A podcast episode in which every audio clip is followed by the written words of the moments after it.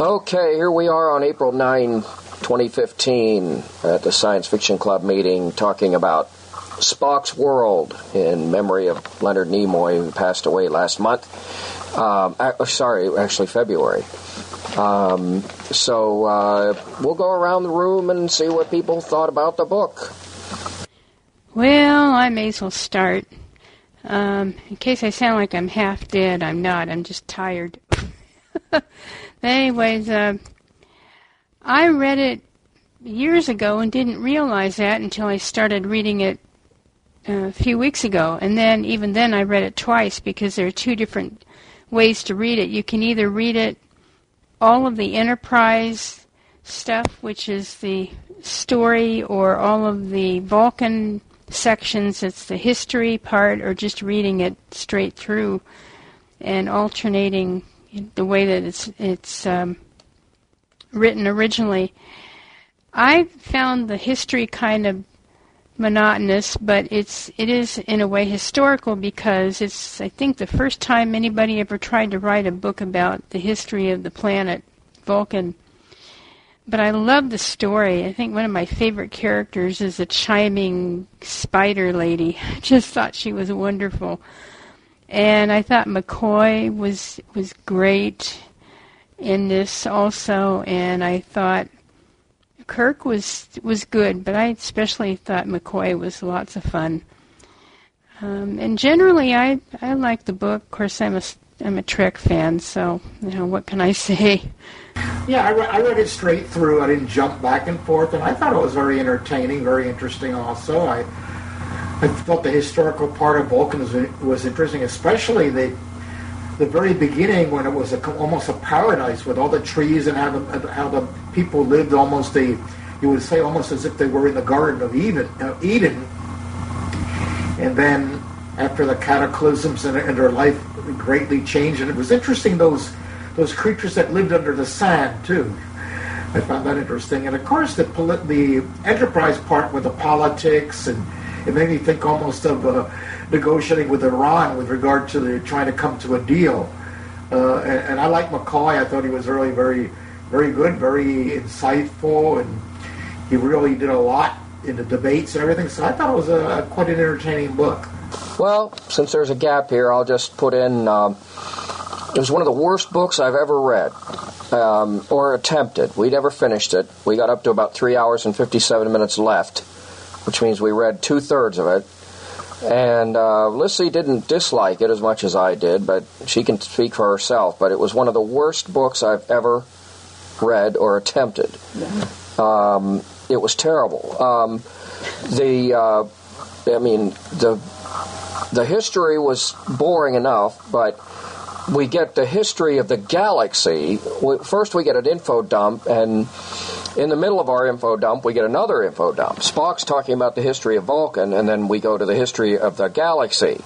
And of course, finally, an hour later, at least it felt like an hour, it might have been close to that, um, we get the history of the formation of the Vulcan solar system.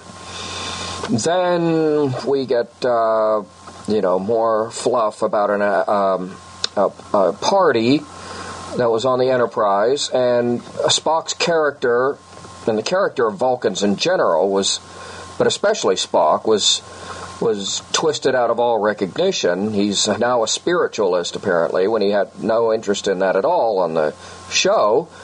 Um, he was either a theist or a deist in the book when he absolutely rejected that all in the show, and there are episodes where I can point to where he, he says that. Um, and uh, so overall, um, I thought it was just a, pretty bad. It was uh, certainly the worst book I've read for the club, and certainly in the top five of the worst books I've ever read. Lissy?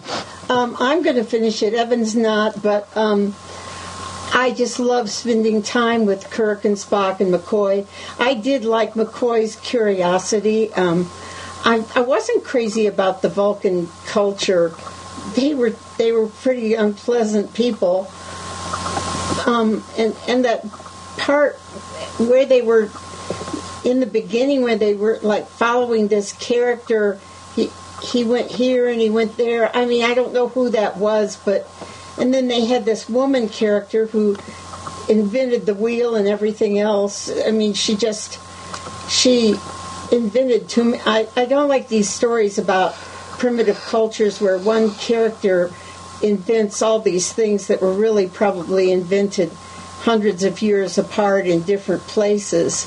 So I, I didn't feel that I just didn't take to the Vulcan um, his the Vulcan history that much, and I thought the the T'Pau, not T'Pau, um, yeah, T'Pring. That you know that she was um, doing a lot of this for spite just made her such such an awful character. Um, one thing about this author, she let a lot of her um, interests shine through. She, you know, made it so that Spock had Scottish ancestors and Kirk had Irish ancestors. She she was really into Celtic things, and then the stuff about the Vulcan spirituality did come quite as a shock to me. That um, some of them believed in God. Um, I, I just wasn't as pleased with the book as I had hoped to be, but I didn't think it was, you know, near as bad as as Evan thought. And while we're on the subject of Star Trek, I did put um, in Bookshare, you'll see a book called Chekov's Enterprise, and we can talk about that later. And also a Star Trek novel that was published in 1968, and we can talk about that later too. You're thinking of The Wanderer. Think about Dion, uh, The Wanderer. That's that song kept running through my head when we were reading that section. Anyway, I'll see ya. Well, I think this was one of the best books we've read. Um, in fact, maybe the best book we've read. I'd forgotten how much fun it was to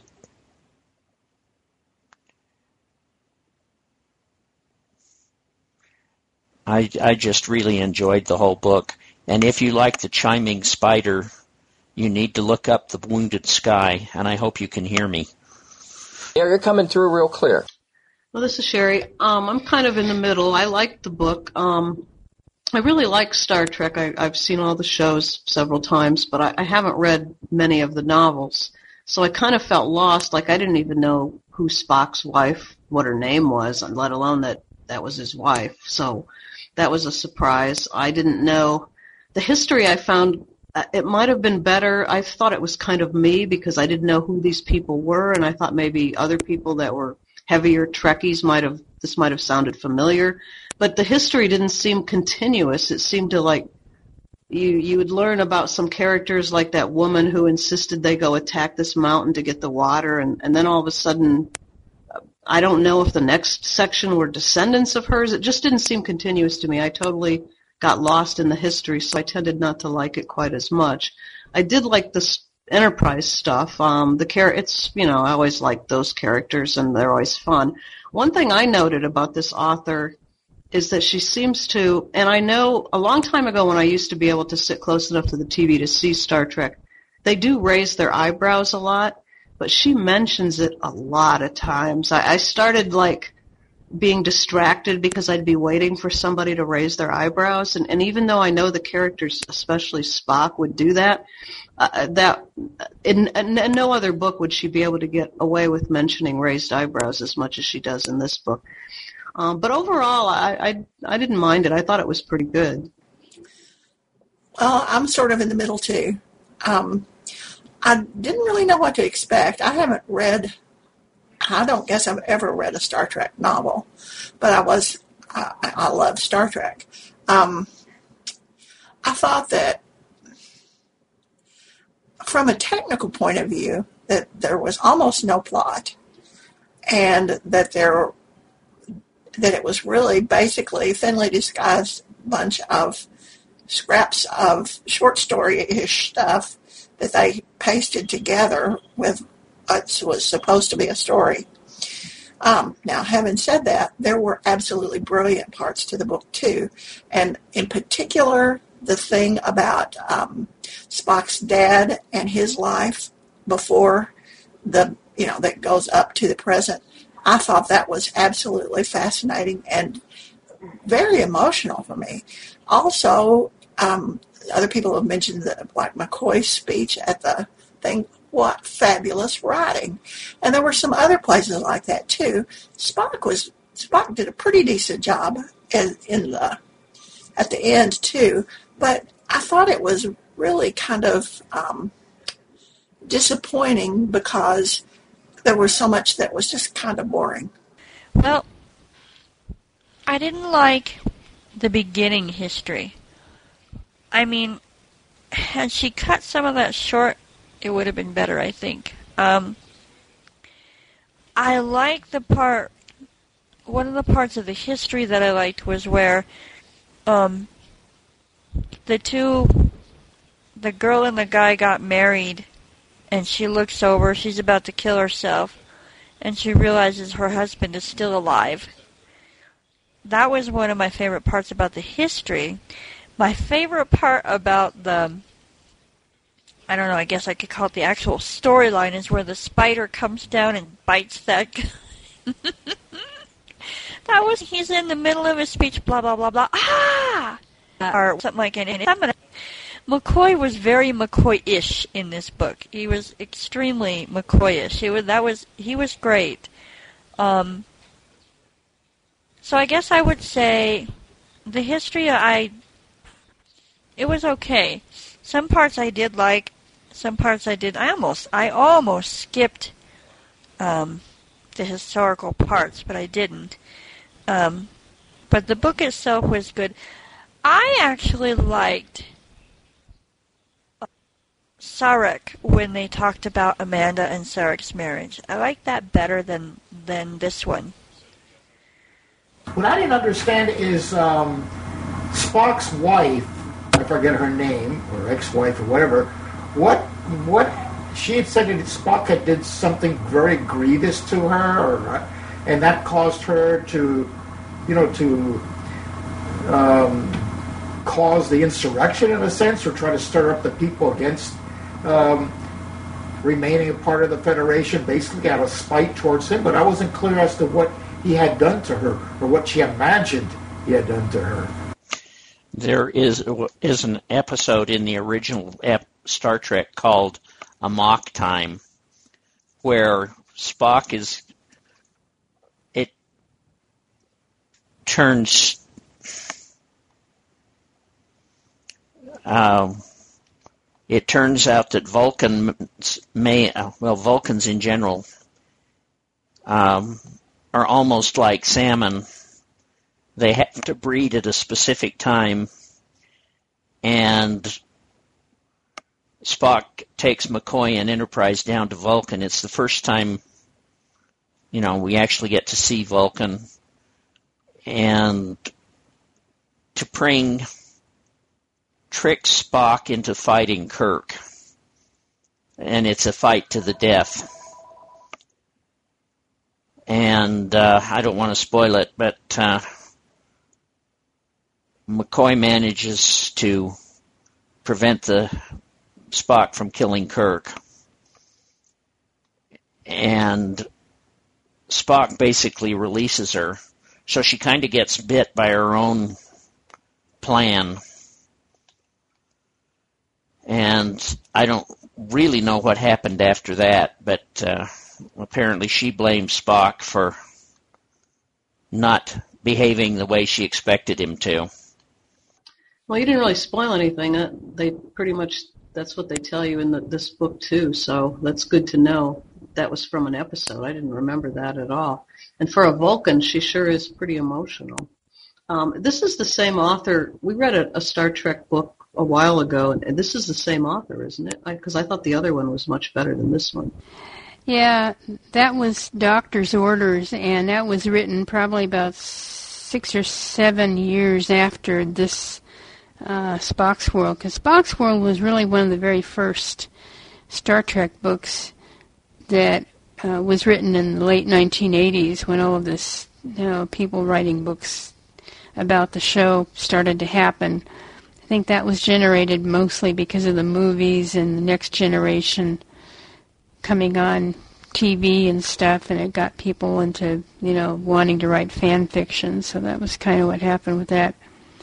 But yeah, I agree that T'Pring was really emotional, I thought that was very uncharacteristic of a Vulcan, especially one who was a, a full Vulcan, not half Vulcan, half human. Well, the whole book was uncharacteristic of Vulcan. I mean, when they secede from the Federation, then uh, what did Spock say? Then they're the you're dead to us. Not even humans behave that way. I mean, if a if a country doesn't want to be a member of the EU, for example, or or another organization, they're not dead to them. They just don't have a trade agreement, or they just don't have uh, they don't have commerce between them. They they're not dead to them. That that just made the plot so ridiculous. What plot there was, as Deb pointed out, there wasn't a lot of, of it. Oh boy. Anyhow, but aliens would react totally differently. Uh, you know, you're human, humanizing an alien race. I don't find it uh, strange that they might just want to say, go away and leave us alone. They're Vulcans. They're not xenophobes. At least they're not. Why would that be logical? It just doesn't make sense. It's not logical to be to either you either associate with someone or in a in as a member of the Federation or they're dead to you. That doesn't sound logical. How is that logical? Vulcans aren't necessarily logical. Uh, they put a big thing on it, but the behavior of them, you know, throughout the series hasn't always been totally logical. Yeah, and there are places in several of the of the shows that I've seen where it's pretty clear that um, the Vulcans are fairly xenophobic in a lot of ways. I mean, not um, not to the point that is in this book, but definitely they think that human beings and even Spock thinks that human beings are a little bit on the illogical side. I know Vulcans have put a premium on mastering emotions. It's I think it's not that they don't have them, but that they take an almost Zen-like approach um, to at least try to conquer their emotions. Speaking of which, I was thinking of a different Star Trek novel, The Romulan Way, I believe it was called. Uh, and they tell you how the Romulan civilization started. It was, I think, an offshoot of the Vulcans. They left because they were not governed by this sort of suppression or governing of emotions, if I'm remembering it correctly. Yeah, they said something in this book about the Romulans, and, and some somebody went and started them. I wanted to mention that in the chat window, Bob S. And I'm going to paraphrase because I can't read the screen that well. I just listened to it with Jaws. But Bob S. said that he his microphone isn't working, but he enjoyed the book. And Vicky says that she enjoyed the book even though it was somewhat of a patchwork quilt, which I think is an excellent description, and that she loves uh, hanging out with uh, Kirk, Spock, and McCoy. And Vicky also recommends the book I Am Not Spock and the book follow-up book called I Am Spock, and also a book called The Fire and the Rose, which I'm not sure what that book is. Well, I have a couple of things to mention. Uh, I Am Not Spock and I Am Spock are on cassette. They're not um, available on Bard. In fact, I Am Not Spock was written in 1977 uh, or at least it was published around then. So I don't know if it's ever going to be on Bard, although there are some books that, that are, that were written back then. Um, also, David, you are correct. Definitely, that was the Romulan Way. Boy, that was a good book. about a um, um, just to summarize what it is, it's about a um, a uh, kind of an I Spy sort of thing where somebody from the Federation, a, a lady, wants to uh, or is assigned to go into the Romulan Empire and pose as a just an ordinary worker doing stuff, and uh, the whole purpose is for the Federation to learn more about the Romulans. However, she turns native, and so in the process of her turning native, you get the full story of how the Vulcans and the Romulans came to be who they are, and it, it was that that was an amazing book. so, yeah, just want to comment on that one.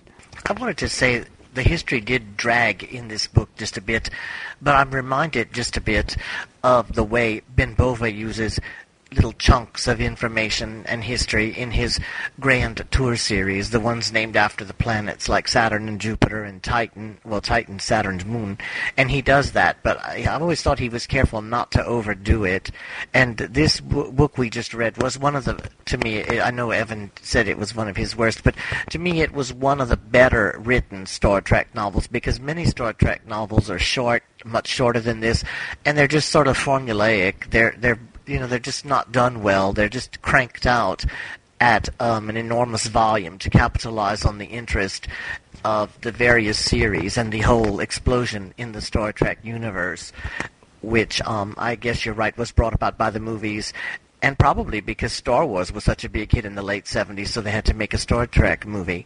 I did want to ask The Romulan Way. I read that, but I still am amazed they didn't realize the woman, I think her name was Teresa, or something like that, was human, because she would have looked un-Romulan. Yeah, I think there must have been some kind of surgery or, or something to modify her appearance. Um, but yeah, you, that was a that was an amazing book.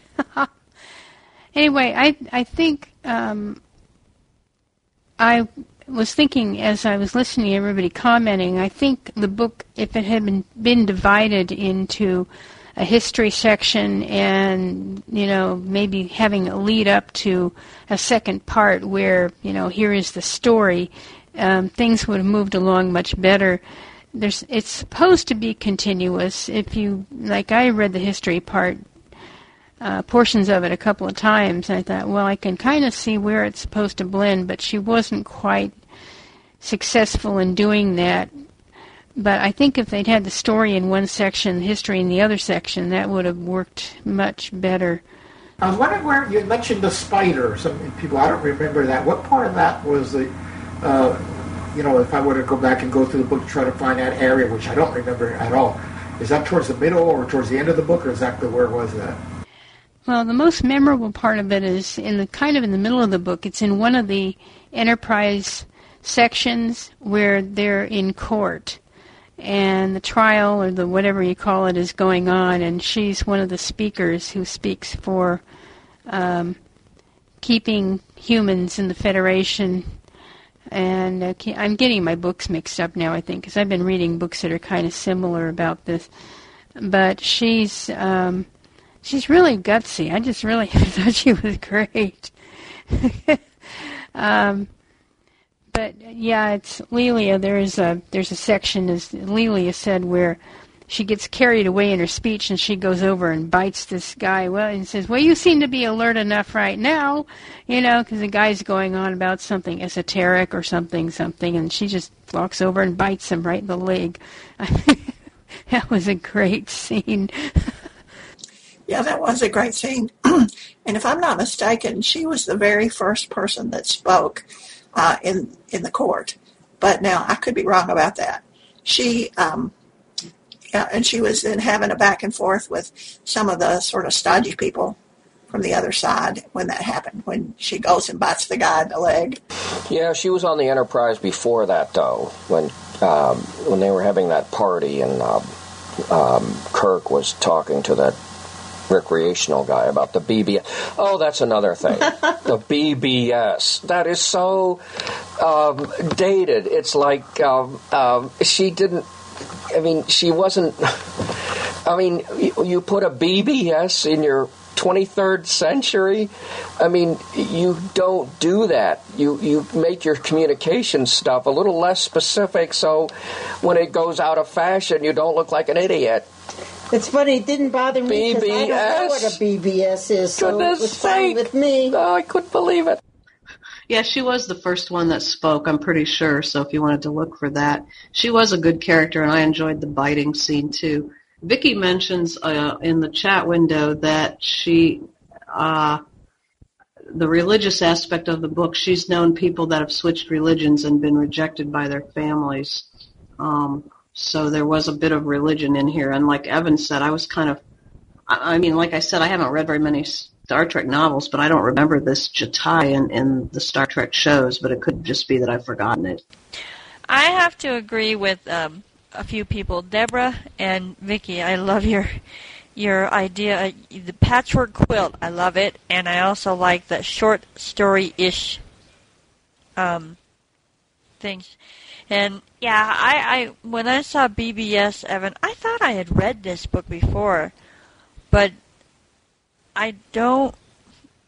If I did, I didn't remember that part. And whenever I looked at the BBS, I'm like, "Wow, that's old. That's old." I mean, wow.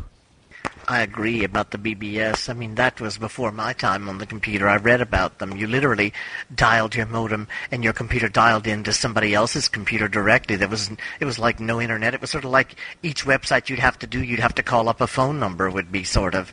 They were like Unix based. God, I wouldn't have done it that way. Talk about dating. It's like talking about Gopher on the internet or Archie or one of those weird internet things before the web. Okay, two episodes that I can recall where Spock shows his irreligion. First one, well, I'm not sure what order they were in, but the one called Obsession, where Kirk and where Kirk gets upset. Well, he that creature that draws all the red corpuscles out of people's bodies. They go down. He and another guy, Garrovick, his name was, I think, or something. They go down and plant this antimatter bomb with bait, and then Scotty has trouble transporting them back on board. And Spock says cross circuiting to A. And then he says cross circuiting to B. And they materialize on the platform. And Scotty says, thank heaven. And, Scott, and Spock says, there was no deity involved, Mr. Scott. It was my cross circuiting to B which saved them. And then another episode with Landru, and I can't remember the title of it, where Scott, uh, Kirk is telling Spock about he Landru programmed the computer with all his knowledge, but he couldn't give it his soul. And Mr. Spock says, predictably metaphysical. I prefer the graspable, the provable. So, I mean, and then to turn him into some kind of, oh, I feel the presence of the one, or, well, God's just as good a name as that, eh, and, and all that. It was just a complete destruction of his character. I just think that's just, you know. Right, she slipped there. She just. But she made them all. Most of the Vulcans apparently have this. They can feel this presence. Um, so, you know, she just turned all of Vulcan into, you know, oh, brother. Anyhow, uh, but those are the two that I can remember. There might be others that I don't remember. Yeah, I distinctly remembered that Spock wasn't religious too. Were there was there ever any mention of this Jatai on any Star Trek episode that anyone knows of that any Vulcan felt this way? Uh, it sort of grows into various uh, Star Trek series. Um, I, from what I understand, having heard some things about the movies and some reviews and stuff, that there were times when Spock's quarters on the ship, uh, a small corner of maybe in the back of his quarters, looked a little bit like a shrine of some type. Um, and uh, on Enterprise, there's a kind of a big thing um, on, on, the last um, season of that show where there's a lot going on on Vulcan and has to do with Mount uh, Kalea or whatever the name of the mountain is, and there, it, it grows and evolves over the years. So it's, it's a very subtle thing, but it does mature quite a bit throughout the Star Trek universe, and uh, so it's it's there in the background, and uh, I don't remember much about it on uh, some of the other series, but especially Enterprise, it's grown quite a bit. And I think there was a little bit of it on um, some of the other series. Uh, not so much Star Trek Next Generation, though. Um, it's more um, in some of the other parts. It wasn't in the original series, though, Sherry, so that was a development that she kind of, I think, took on. Uh, I think it just showed the author's own uh, preferences, and she got a chance to do some extrapolate, you know, some some adding and tweaking. But Spock certainly, um, a deity was never mentioned in the original classic 76 episodes, 77 episodes. Um, but this whole thing that, you know, just reading this book, which I am fin- going to finish, has kind of gotten me to immerse myself back into the Trek universe because I really do love it. And I am particularly a fan of classic Trek. And um, those books, uh, most of the novels are not as satisfying as, as we would like, but on the other hand, I I feel I'm going to look forward to reading some of them again just just to spend time with Kirk and Spock and McCoy. Yeah, that Mack Reynolds book you're reading now, or oh, you just finished it. That was the first Star Trek novel, wasn't it? Right, the the written in 1968.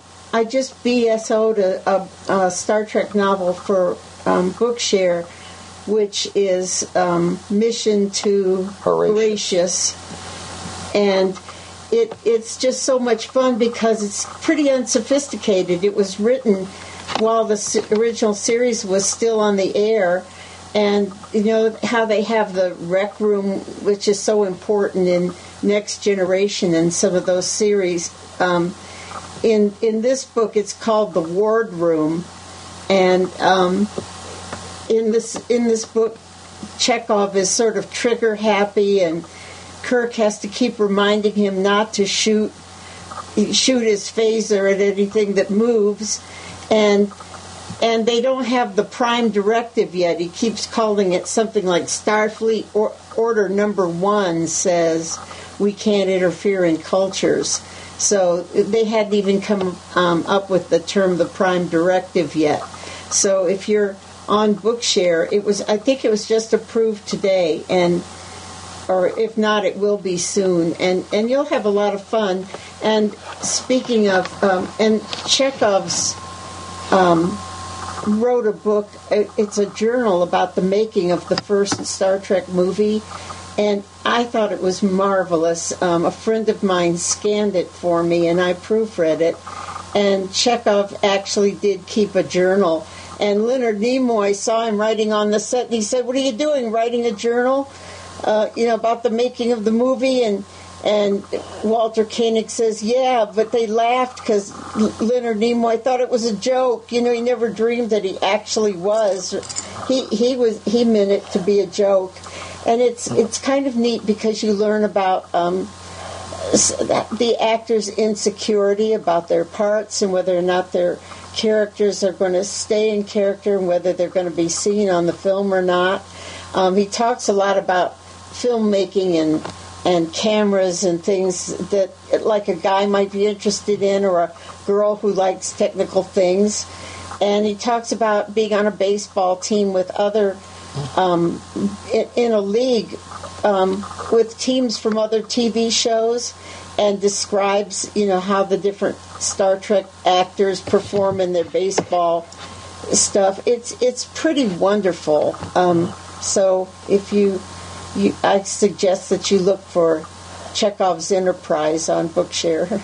I wanted to say that I thought the Vulcan spirituality discussion we just had was interesting. I feel the way Evan does, but the, I feel that about the last movie that rebooted the whole series. I felt cheated somehow. I wanted to say that the book had some other interesting parts. I think this is the book, if memory serves, because I read part of it now, but I had read it years ago. They talk about the moon, T'Khut. It takes up a third of Vulcan's sky. I don't see how that it's not so big it doesn't pull the planet apart. And I did want to say I don't know if you call it a soul, but Vulcans have, I think it's called a Verkatra.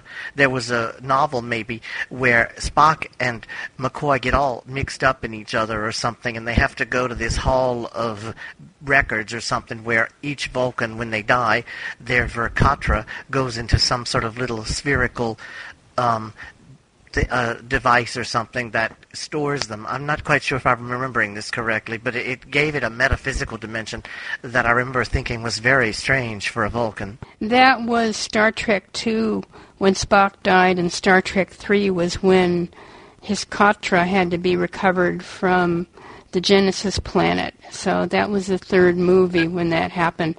It might have been mentioned in other fan fiction uh, other than the movies. And also, there are a whole bunch of books written by various Star Trek um, people who uh, were involved in the movies. And there's Star Trek Movie Memories by Shatner, and then there's Star Trek Memories by Shatner. I have both of them. And uh, Star Trek Movie Memories was kind of hard to get a hold of, but I found it on tape and I converted it to digital form, and it's probably about 12, 13 hours long. So the the book that was mentioned about just the first movie, um, there's a lot more detail to be had. I'm sure that you, if you go digging around on the web, you'll find it. Um, also, there were conflicts among the actors and among the, the various people that worked on Star Trek, whether it be the movies or whether it be the other um, series or whatever. Um, there isn't much uh, that I can find about all of the other TV series, but I, I do have the last two films where they had the new actors doing all of the the um, um, acting and, and replacing the old cast. Um, that was the one. First one came out in 19 uh, in 2009, and the other one, second one, Into Darkness, came out a couple of years ago. I think about three years ago, if I remember correctly. Uh, Vicky is asking what the name of the book that's Chekov's journal, and if um, whoever was talking about it doesn't know the name, maybe you could spell the actor's last name so we could search for it by by that. There was a book about the Katra vault. I remember it. I don't remember the title. I think the the actor Chekov was played by Walter Koenig. I think it's K O E N I G, and I believe the title of the book was Chekov's Enterprise. That's right. I'm curious to know, um, in the course of the, the series and the, the conventions, there was a lot of emphasis with the Klingons and even making a Klingon language. Uh, was there anything similar to that with the Vulcan language? I don't think so. Uh, I think Klingon was so attractive because it was so exotic and it it uh, kind of started when actors would make sort of strange, weird noises, and uh, eventually, I guess somebody decided to create a language out of it, and that kind of just took off. I think it started to take off when the first movie came out in 1979, if I remember right. They actually had to invent a language for one of the later Star Trek movies um, I think it may have been the undiscovered country because I remember the guy that wrote the language saying he came up with a language that didn't have the verb to be in it. And the first thing they put in the um, movie was the quote from Shakespeare, to be or not to be. So it uh, kind of threw a monkey wrench into his language. That sounds fascinating. I know that the character of Worf, I believe, did a lot to promote the whole Klingon thing, though I don't envy that actor taking hours to get into that elaborate uh, makeup and costume pieces. Klingons seem to have changed quite a bit from the original series to the next generation. I think something had happened to their planet or something, and then they got better. Yeah, their planet kind of went through an equivalent of Chernobyl, and uh, it was. Uh, said in the undiscovered country that they only had about 50 years to survive if they didn't do something about it. So that's kind of what made them change. But it's like anything with the series, things just evolve and change. You know, like Spock was really, really emotional in the first few episodes of the original series, and also in the in um, the Cage, which was the premiere um, episode, and eventually that got toned down quite a bit. So a lot of stuff, fan fiction changes, and the characters change, and I mean, there's a contrast even between Spock's world and Sarek. In Sarek, Amanda, who is Spock's mother, is dying, and in um, Spock's world, she's not dying. She's very much alive and well, but T'Pau is the one who's dying. So, go figure. The other thing I liked about this book, and they couldn't do it with the TV ser- the original TV series, and I don't think it was until the next generation and Worf that they started giving the Klingons an alien appearance, was that they had um, more of the alien members, like the um, oh, the rock-eating creatures, the Horta, and the glass spider. Um, you never got to see that in the movies because they never couldn't afford the makeup. Um, I actually like the part the part too that where um she trans um T'Pau actually transferred her now I forgot Katra I think into Amanda. That was interesting. And then of course the vote was like 2 billion to whatever. And then while they were talking about it, they said, well, look at it this way. If they had voted against the Federation, they would have kicked the eldest. That's where the historical thing came from, because, um, goodness, all through history they had an eldest. And so Amanda was basically the eldest there. Although, you know what? I don't remember. That wasn't even mentioned in Sarek, was it? She was Amanda wasn't not, the eldest. That was the first time I ever heard, and the last time that I've ever heard that mentioned. Is that true, or does anybody remember that in in uh, other books besides this? I don't remember it either. It's my concern with all this fan fiction novels and everything being written. I hope somebody's kind of keeping track of it because you could write a novel and then somebody else could write one that contradicts yours, and I'm not sure there's much you can do about it unless Paramount get you know the company that owns it would get on you. And I used to like reading the Star Trek novels just to see what wacky alien thing they would come up with. There was something in one book called a glazifer. It was literally a being made of glass, and if you brushed it against it or touched it, it discharged an electrical thing and it changed its color for a split second. And I mean, we've seen Ferengis and Pandrolites and those rock creatures, the Horta. I mean, somebody really worked overtime coming up with these trippy, different beings. Yeah, I remember reading one book where Kirk was standing outside talking to a mud puddle about philosophy. I thought that was wonderful.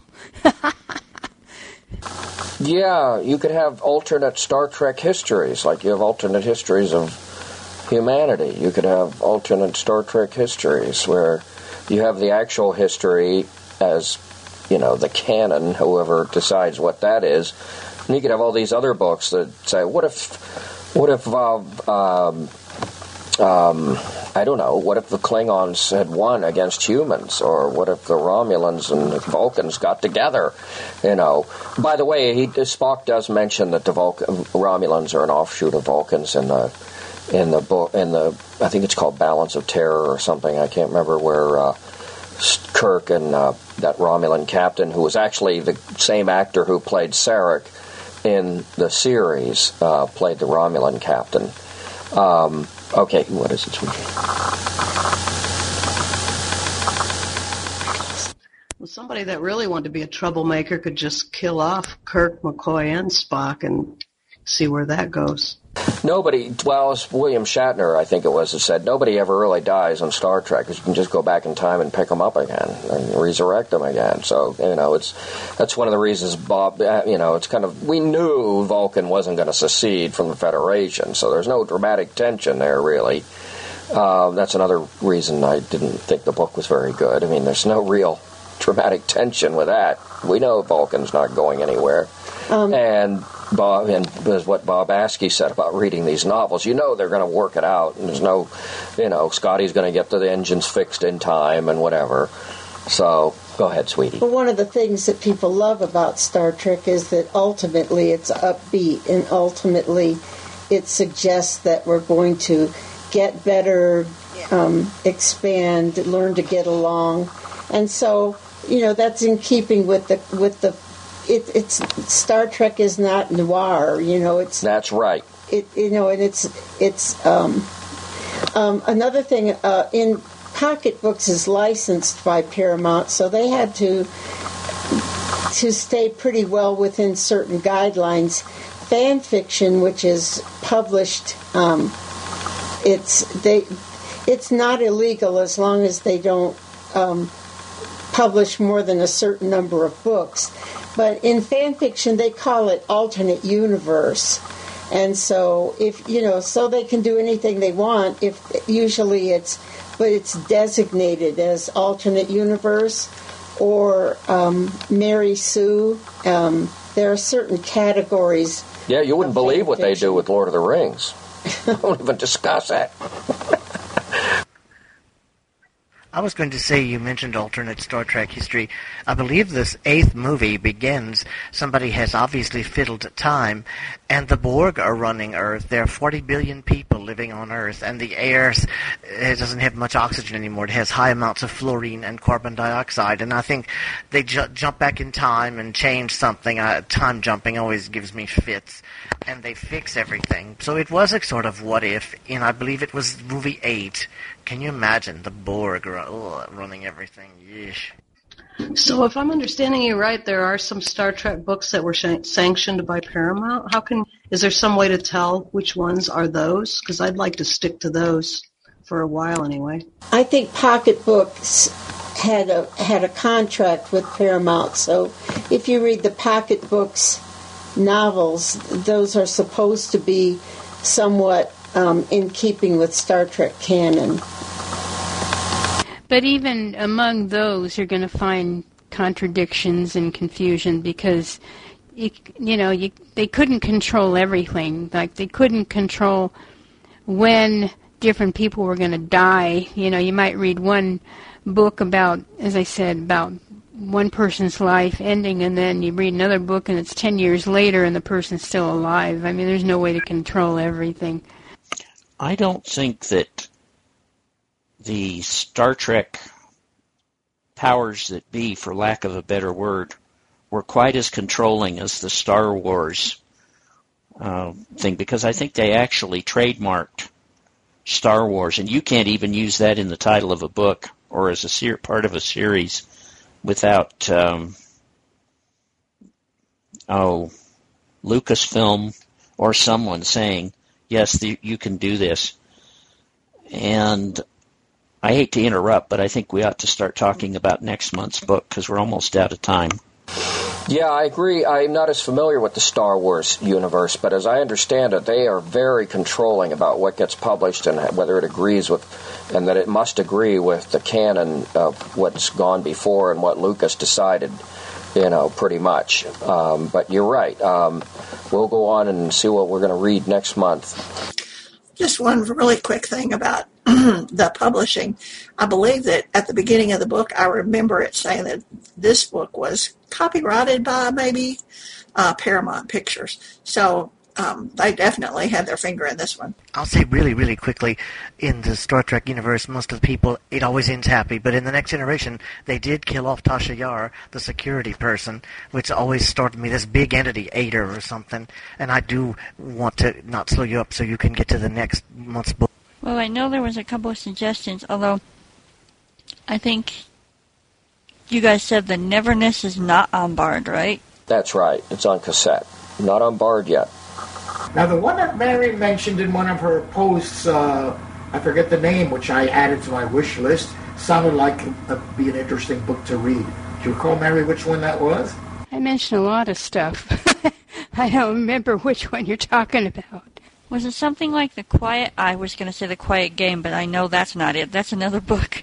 But something, the Quiet something. Oh, the Quiet Invasion. Yeah, I've got I've got all of Sarah Satel's or whatever her name is um, her books on my on my stream. I haven't read any of them, so I have no idea if they're any good or not. Yeah, I think that's that might have been the title that you, that you mentioned. It sounded interesting for the description. It's Sarah Zettel, and I'm trying to find her book right now.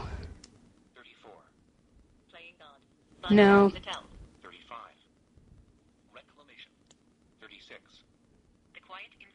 Is that Yes. Yep, and there's Aaron Jones. Okay, see if I can get this to work.